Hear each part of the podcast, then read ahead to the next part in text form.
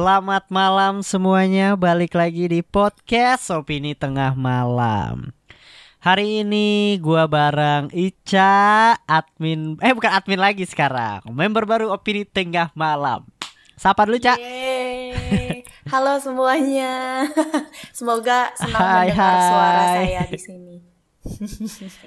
iya, pastilah. Pokoknya kemarin udah ada udah ada yang nanyain tuh yang kayak pas gua upload episodenya tentang hantu-hantu Indonesia itu ada yang nanyain, "Wah, ini udah udah ada Mbak Mine ya?" gitu. Gue bilang bukan, masih yang host magang gitu. Ini Mbak Mine baru ada nih. Ica akhirnya. Nanti akan ada film-film Korea ke depannya ya, Ca. Iya, akan akan. Iya, pengen menyinari eh, gelapnya opini tengah malam. Asik, mantap. Kita akan ngebahas sosial dilema gitu. Jadi sosial Yeay, dilema ini udah sempat ada yang udah ada yang apa ya request bahas sosial dilema dan akhirnya kita bahas lebih tepatnya ini kan ada ini dokumenter Netflix ya. Jadi akan ngejelasin kurang lebih dark side-nya dari sosial media, efeknya dari sosial media, gimana caranya sosial media itu bekerja dan lain-lain gitu. Yes. Oke, siap? Kita masuk aja. Oke. Katanya Ica mau masuk nih, mau opening nih, mau opening Ica. Gimana Ca? Sekarang banget. Ayo coba Ca. Coba Ca. Pasang kacamata konspirasinya, tetap open minded, balik lagi di podcast opini tengah malam.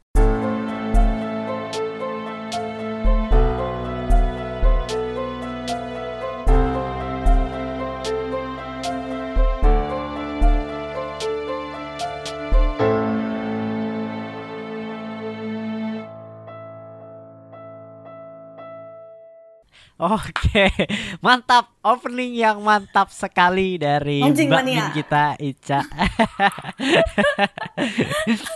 Jadi biar sekali-sekali lah openingnya nggak suara cowok doang kan. Ada ada warnanya lah gitu. Nah, para pendengar apa kabarnya nih? Semoga baik-baik aja. Jaga-jaga kesehatan dan thank you banget buat kalian semua karena opini tengah malam itu belum lama masuk trending podcast Indonesia. Hihi. Akhirnya tercapai cita-cita akhirnya tercapai CEO juga kita. yes bener Gak ada CEO tapi maksud gua gue cukup senang banget happy banget gitu. Karena udah kelempar dari top chart nyata berhasil masuk trending lagi karena konten yang udah sebulan ini ada dua konten dalam seminggu dan terakhir kapal sewol tuh yang cukup pecah. Gitu. Nah Iya, iya, itu menarik. jadi Mbak Mbak Ica ini akan menemani kita nantinya selalu di tengah malam. Karena emang Faris Fedrian udah sulit banget mengatur waktunya mereka. Jadi kemungkinan khususnya Faris gitu. Jadi kemungkinan ya udah gue Ica Fedrian gitu. Dan sebulan sekali mungkin ada Faris untuk bahas konspirasi-konspirasi yang berat gitu. Oke kita langsung aja nih Ca. Oke. tanpa berlama-lama langsung masuk ke sosial dilema. Masuk ke segmen film.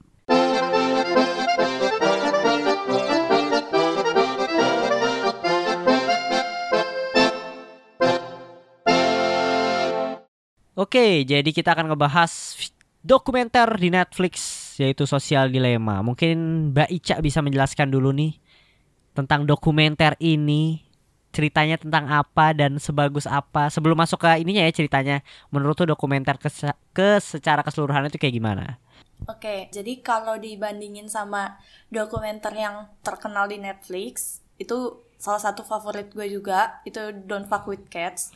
Ini eh, treatmentnya agak beda karena genrenya pun beda gitu. Yang satu Beda. kan kriminal, yang kalau yang ini kayak kita lebih hmm, menganalisa langsung dari keseharian yang kita pakai nih tiap hari sosial media. Nah, Hmm. itu Hmm. jadi lebih ngejelasin uh, di back endnya sosial media tuh kayak gimana efek sampai efeknya Oke. ke kita tuh kayak apa terus uh, jadi bukan cuma ngejelasin jadi uh, konten ini bukan yang kayak kuliah ngajarin tapi lebih ke bikin pikiran kita tuh lebih terbuka sama teknologi.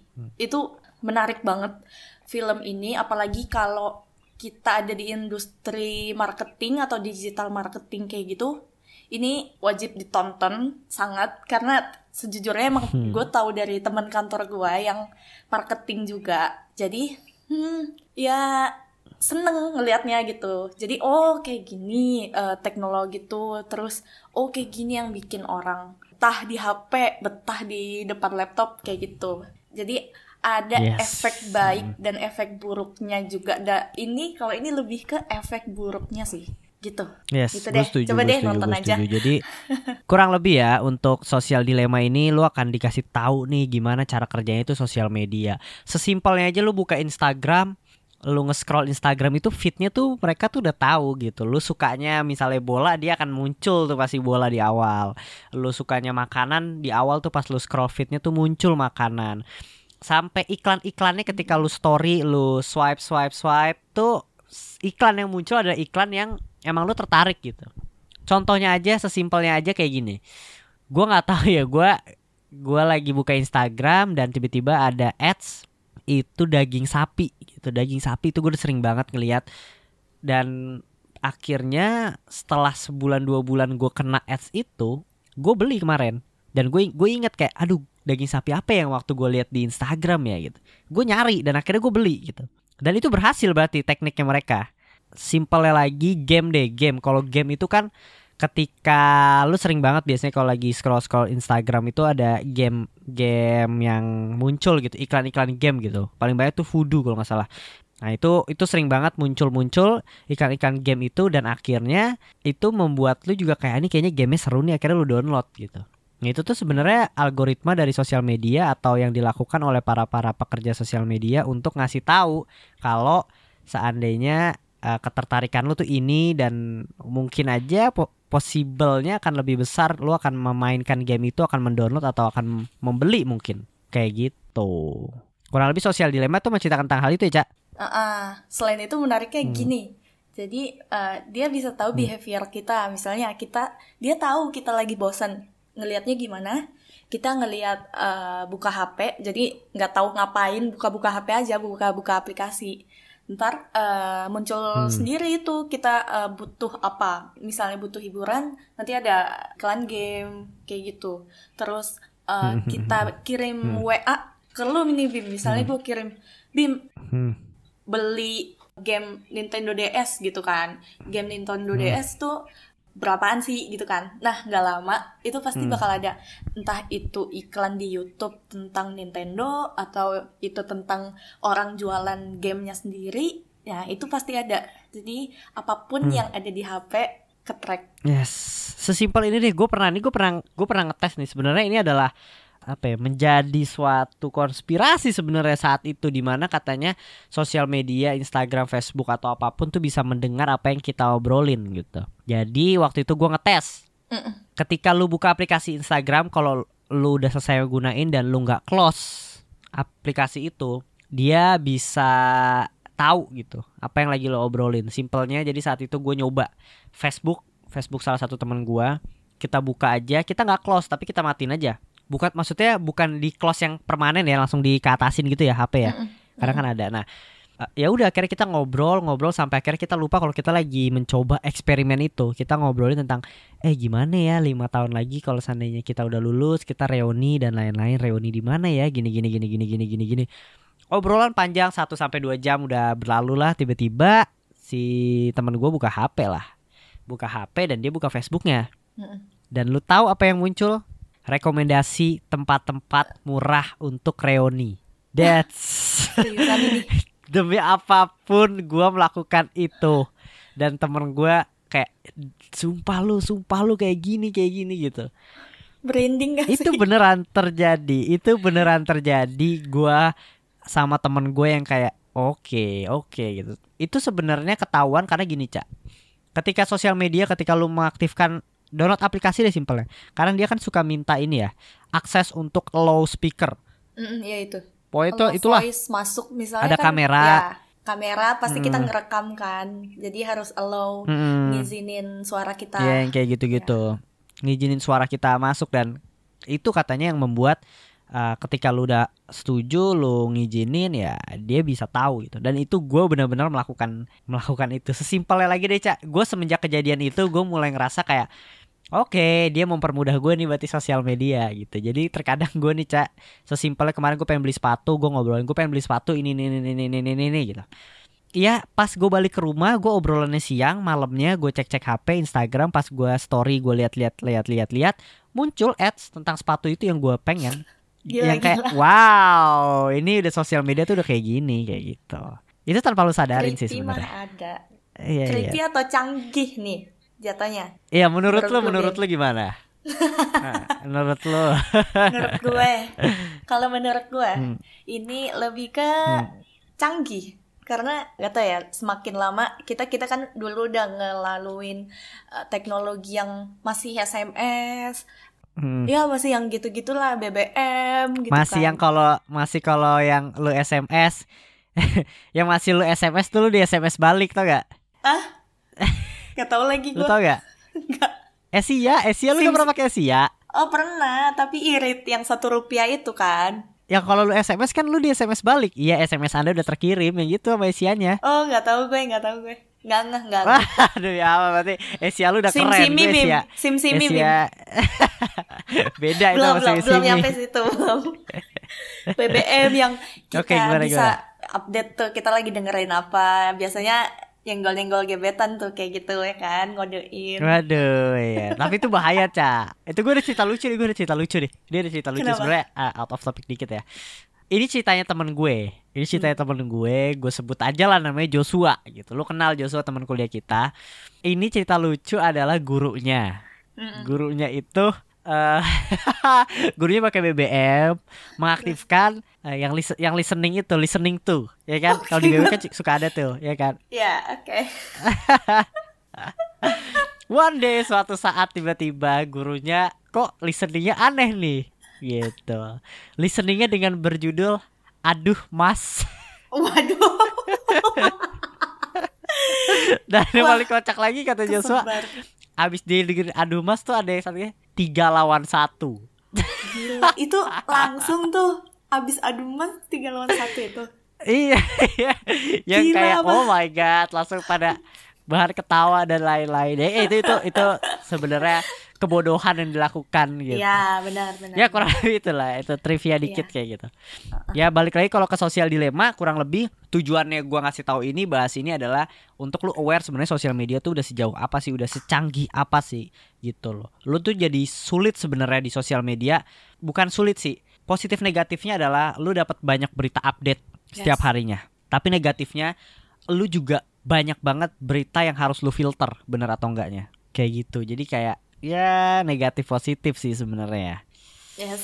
Gitu sih. Gimana, Cak? Kalau dari lu, Cak? gitu.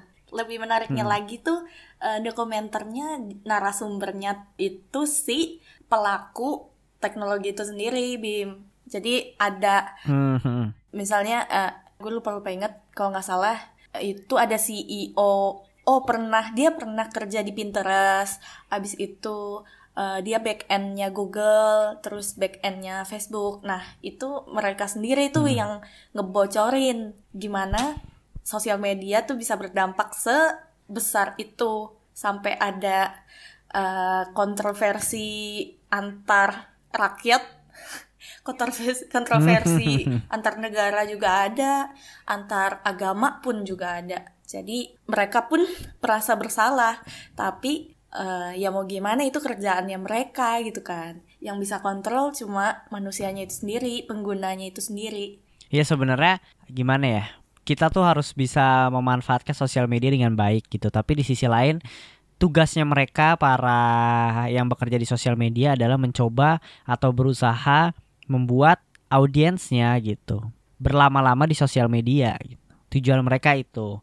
Ya Ya mereka mencari duit lah, kita nggak bisa nyalahin ya. Tapi ya itu maintainnya dari dari kita sendiri gitu. Jangan sampai kalau di sosial dilema itu kita disebut sebagai pro- produk produknya mereka gitu. Iya, di mana mereka. ketika kita udah kecanduan sama sosial media ya kita sebagai produk mereka yang dijual ke para brand-brand gitu. Ya sesimpel tadi contoh deh gue makan daging gitu loh, daging sapi yang akhirnya gue beli gitu. Karena gue udah terlalu lama banget surfing di sosial media gitu kurang lebih kayak gitu untuk uh, yang sosial dilema ini dan lebih dalam lagi sih sebenarnya. Dan itu bahasanya bahasa ini banget ya bahasa IT banget tapi bisa Bahasa diterjemahkan digital, dengan baik iya. ke audiens. Yes itu yang gue suka Ah, di sosial dilema kurang lebih kayak gitu. yang nggak ada di industri digital mungkin juga paham kok. Jadi lebih melek aja lebih melek Hmm. digital kali ya.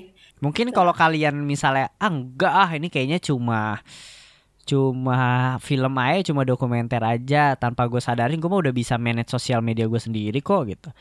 Oke mungkin kalian bisa ngomong gitu tapi coba sekarang juga kalian buka HP kalian kalian cek berapa lama kalian di sosial media gitu. Bisa kan kalau itu di setting HP itu bisa ketahuan berapa lama kalian di situ Iya, di Twitter, Instagram. Facebook. Ya kayak gitu ya.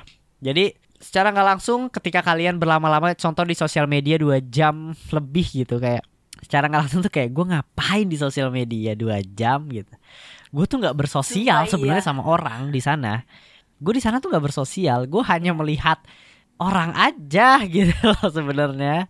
orang yang jauh Ya kurang eh, sampai orang yang deket nggak ngelihat gitu wih Asik, mantap, mantap, mantap kayak gitu. Tapi lu sadar gak sih cak? Sebenarnya cak, kalau sosial media atau teknologi itu udah udah secanggih itu cak.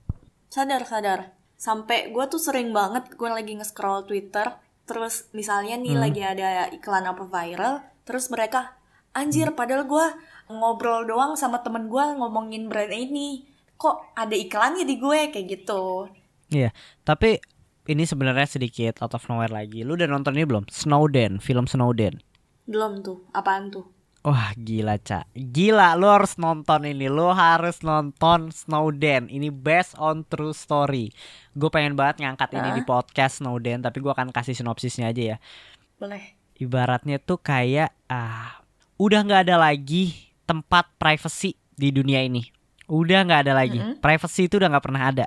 Jadi Snowden itu adalah orang yang bekerja di CIA di Amerika dia bekerja sebagai orang yang men, apa ya disebutnya menghack mungkin ya? Atau menyadap menyadap Mm. eh, telepon-telepon orang-orang luar lah sebenarnya atau orang lain gitu. Sebenarnya tujuannya bagus dalam arti misalnya contoh nih cak. Contoh aja sesimpel ini.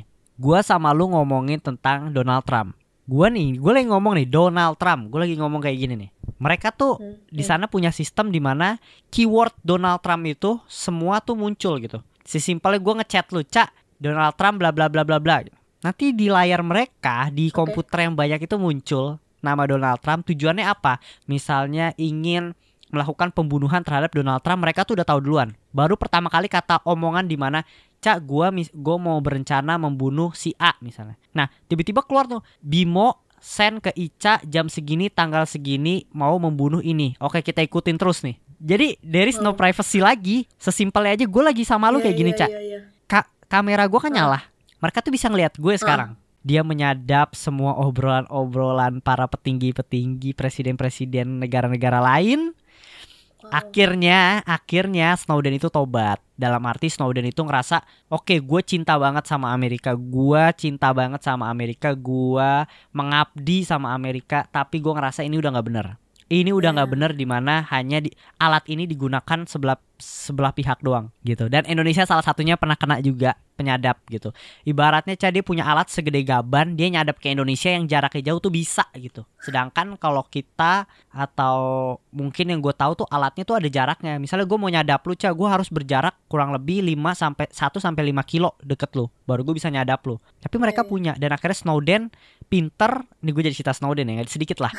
cerita Snowden pinter dia cabut, dia cabut dari Amerika dengan ngebawa datanya. Tahu nggak orang pertama yang dia cari siapa? siapa Media. Oke, dia cari media, ngejual sepintar itu dia media. atau Dia medi dia langsung ke hotel, dia bawa dua jurnalis, HP-nya semua ditaruh di oven, ditutup biar sinyalnya nggak kedapet. Terus dia cerita, dia obrolin, dia bilang intinya kalau gue mati, tolong sebarin ini. Kalau gue mati tolong sebarin dan Snowden di saat itu gue lupa presidennya siapa jadi burunan nomor satu di Amerika tembak mati di tempat karena udah bocorin rahasia negara wah kayak keren banget negara Cak. gitu keren banget yes keren banget cak sekeren itu dia dia akhirnya dia cabut ke Hong Kong di Hong Kong dia ngomong Amerika ngomong Hong Kong tangkap yang namanya Snowden akhirnya Hong Kong mau nangkap Snowden akhirnya Snowden ngumpet-ngumpet di Hmm. rumah miskin dan akhirnya dia ke mana dia ke Rusia. Dia ke musuh beratnya Amerika. Dia pergi ke Rusia ketika Amerika mau nangkap terus sama presiden Rusia.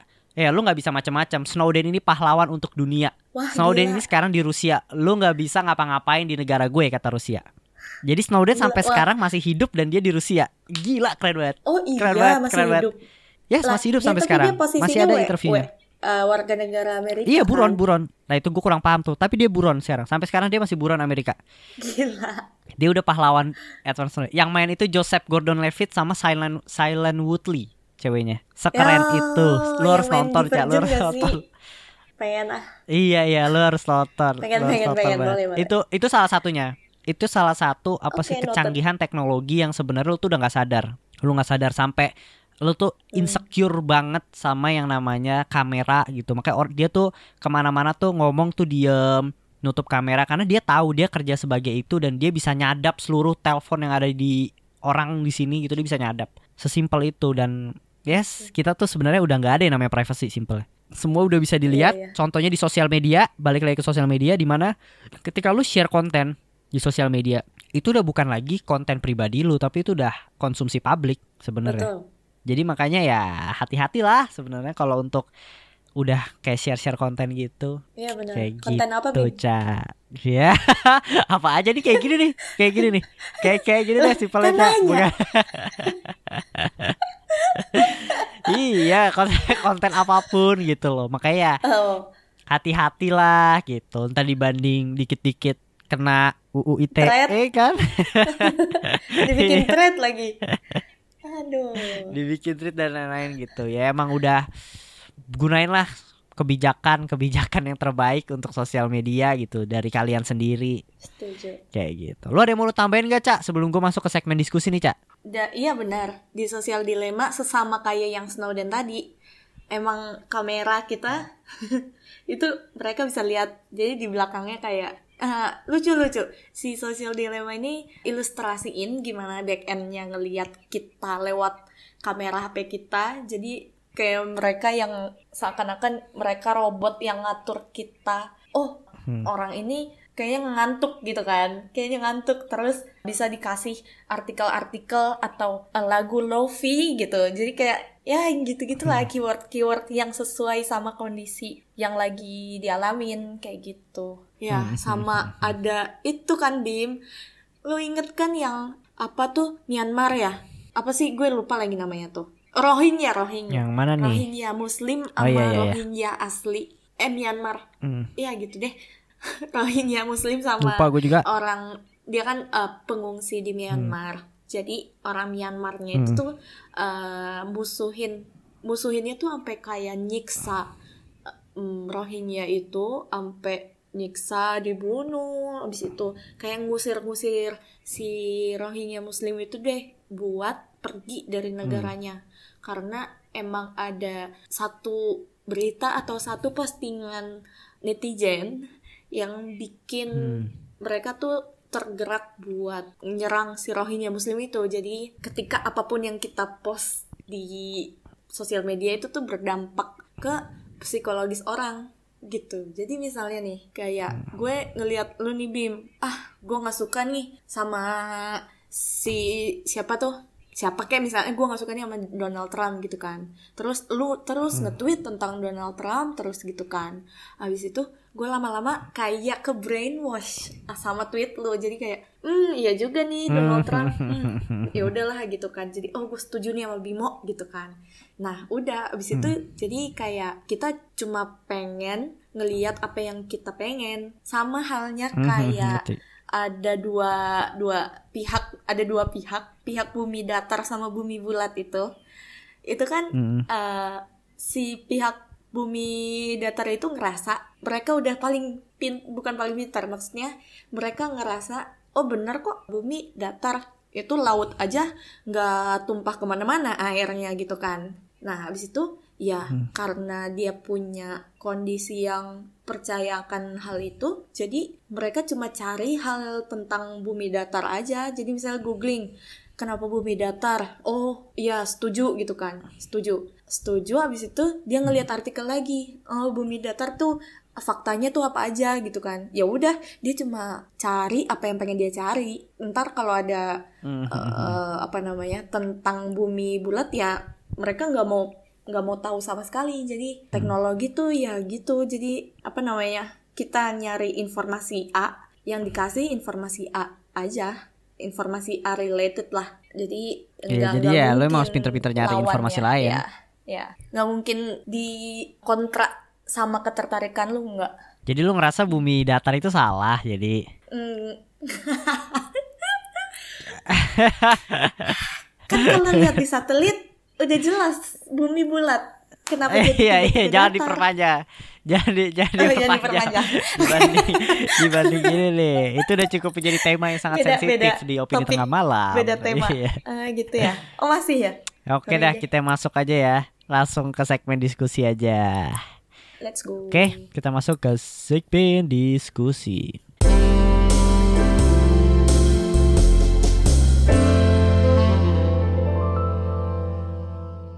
Nah, jadi kita tadi udah ngobrolin tentang sosial dilema Edward Snowden dan sekarang kita akan membahas tentang efek negatif dari sosial media. Iya, bukan bukan negatif juga sih. Negatif sih. Labil ya. Negatif Gimana sih nih? lebih tapi Gimana? yang lebih kita udah sadarin banget sebenarnya kurang lebih. Yang pertama itu susahnya bersosialisasi dengan orang sekitar. Ya Hmm, bisa dibilang iya, bisa dibilang terjadi. enggak sih sebenarnya kalau ini. Iya tapi ini udah udah jadi hal yang lumrah gak sih Cak? Ketika lu nongkrong sama temen lu juga udah kadang udah asik main HP sendiri, sama keluarga juga udah main asik main HP sendiri gitu. Oke, dan yang kedua itu ada Iya, hoax. betul, betul. Hoax, hoax, hoax.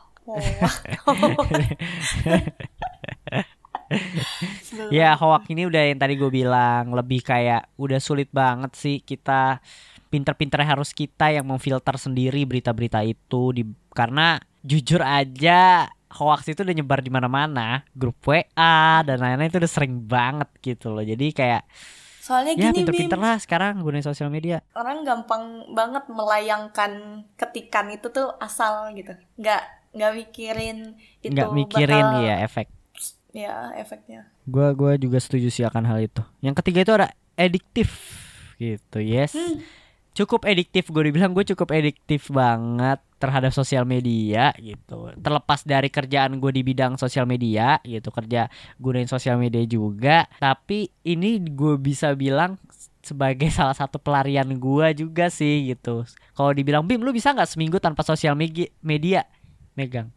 Gue pikir gue nggak bisa. Nggak usah Gua pikir mikir, gue udah bilang gue nggak bisa. iya itu udah menjadi bagian dari hidup kita. Iya benar.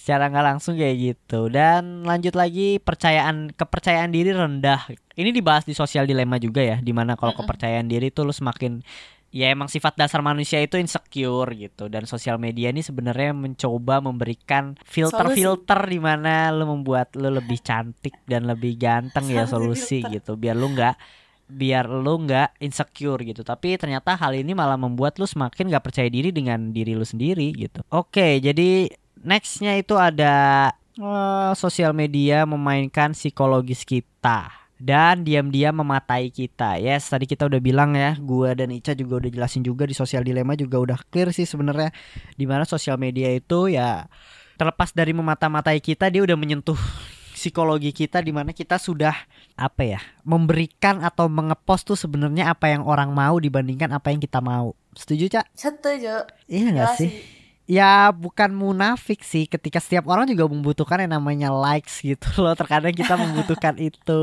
dan lain-lain Butuh Tapi- pengakuan. semakin banyak iya yes bener banget butuh pengakuan tapi semakin banyak likes itu lu semakin pengen lebih gitu loh Iya benar. lu semakin ngepost apa yang mereka mau bukan yang lu mau Iya benar benar. Gitu sih, Cak, kalau dari gue. Benar banget benar banget. gue gimana cak dari lu cak ada mini ini trivia. Ini gue ada mini eksperimental. Jadi sejujurnya gue tuh nyalain bisnis profile di Instagram. Mm-mm. Terus gue bisa ngecek kan siapa yang nge-view uh, profile gue dari postingan yang gue post kayak gitu-gitu sama impression dan lain-lain. Itu pertama kayaknya orang lebih suka ngeliat muka kita selfie atau muka kita lebih jelas gitu deh Bim. Karena nih gue tuh Aduh. emang hobinya kan foto. Jadi ada beberapa foto yang gua nggak ada muka siapa pun. Jadi kayak cuma bangunan arsitek atau yang minimalis minimalis gitulah. Ya tujuannya buat ngerapihin fit juga sih. Nah terus ketik terus gue iseng nih ngeliat portnya. Ah itu tuh likes-nya pun nggak nggak average likes yang kayak gue ngeposting ada muka gue nya gitu. Nah, ketika gue ngepost yang ada muka gue nya langsung itu beda jauh beda banget uh, likes dan impressionnya kayak gitu. Jadi emang bener-bener tuh si notif ini ada fitur likes ini tuh beneran bikin kita butuh pengakuan gitu loh dari orang kalau kita tuh. Ya kayak gitu. Kalau dibilang menyedihkan ya, Ya, menyedihkan, agak agak menyedihkan ya tapi ada juga kok orang yang kayaknya dia nggak nggak ngeliatin likes banget atau nggak peduli sama sekali Yes, gitu yes, yes, yes. Gue mencoba Ada. mencoba hal itu sih, Cak. Mencoba Gitu ya? hal itu sekarang. Gue mencoba ngepost apa yang emang gua pengen Pengen. post aja gitu. Ya. Tapi yang enggak tapi tetap lu nggak bisa, nggak bisa kayak gitu dalam arti idealis mampus 100% enggak. Gue kayak sesimpel aja nggak mungkin gua ngepost eh, telanjang dada gitu. Eh, Walaupun gua nggak pengen ya misalnya simpel gitu nggak mungkin. 2021 Iya, misalnya nggak mungkin banget kan kayak gitu Iya, iya. walaupun misalnya aduh kayaknya boleh nih kayaknya keren deh gue tapi gue nggak mungkin kayak gitu tapi lebih ke mencoba nggak mentingin nggak mentingin likes aja sih sesimpelnya kayak lu kalau lihat Instagram gue sekarang juga gue kadang ada yang foto bangunan doang gitu loh karena emang gue lagi mencoba belajar foto juga dan ngerasa ih bagus nih gitu ya udah pengen gue post aja tanpa mentingin likes gitu Oke. Karena lu ngerasa foto lu bagus nih dan lu Hmm. di samping itu nggak mentingin likes, tapi lu ngerasa gak sih karena lu ngerasa foto lu bagus terus kayak lu pengen foto lu tuh dilihat orang gitu seenggaknya ada pikiran kayak gitu. ada lah Iya apa iya? pastilah pasti itu mah pasti gitu loh. Gue ngerasa ini foto gue udah bagus gue pengen orang tahu kalau foto ini tuh bagus gitu loh. Terlepas dari gue ini fit ya ter ter- terhadap emang Iya. gue pengen upload tapi ya karena emang emang menurut gue ya apa ya enak dilihat juga sama orang gitu. Cuma ya nggak ya udah nggak mentingin se aduh like nya kok nggak 100 sih atau berapa sih itu udah nggak mencoba sih gue nggak Iya iya. Kayaknya kayak gitu zaman-zaman masih labil, masih kuliahan gitu. Hmm, Kalau seka- kalau sekarang lebih lebih mikirinnya gini cak, ketika gue mau upload sesuatu, aduh nih keluarga ada yang lihat nggak atau nggak, aduh teman kerja nih bos gue ngeliat nggak ya gitu tuh. Nah, iya. Itu biasanya lebih mikirin hal itu aja sih kalau gue. close friend. Iya, close friend. Orang tuh sampai ada yang lebih parah tuh yang dia punya second account dan second accountnya udah kah, udah second account dan di close friend juga. Aduh, Waduh, sorry, for what cuy? sorry ngerasa nih. Oh lu maaf ya. Maaf banget sumpah maaf banget maaf banget. Tapi one day one day gue pengen bahas ini. Gue pengen bahas yang namanya second account sih. Masih di sosial media ya. Masih di sosial media gue akan bahas sih untuk second account ini. Karena gue cukup kepo lebih tepatnya. Gue pengen tahu orang-orang yang punya second account tuh fungsinya tujuan mereka tuh untuk apa sih gitu. Karena jujur gue salah satu orang yang nggak punya second account cak gue punya Wih, second account gue tuh opini tengah malam.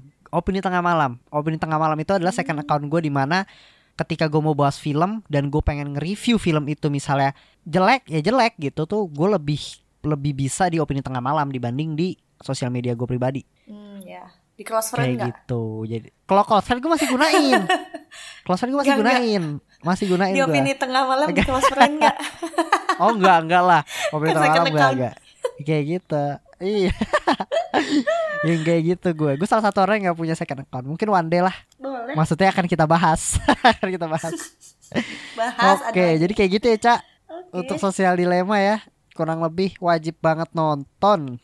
Harus banget nonton untuk sosial dilema dan itu Yes. akan membuka pikiran kalian tentang teknologi sekarang tuh kayak gimana dan kalau bisa kalian udah bisa maintain diri kalian sendiri terhadap yang namanya teknologi khususnya sosial media gitu. Ya, benar. Paling segitu aja Cak dari pembahasan sosial dilema ini. Ya. Nextnya kita akan bahas-bahas lagi untuk hal-hal seru dan Yoi. Thank you banget buat Ica udah mau nemenin gua dan harusnya gua udah nggak bilang thank you lagi sih karena kan lu udah jadi membernya tengah malam juga. Jadi enak nih. Ya kayak gitu aja. Jadi enak ya. Ya. Selamat malam semuanya. Thank you buat yang udah gini sampai skala sekarang. Sampai ketemu di episode berikutnya. Bye.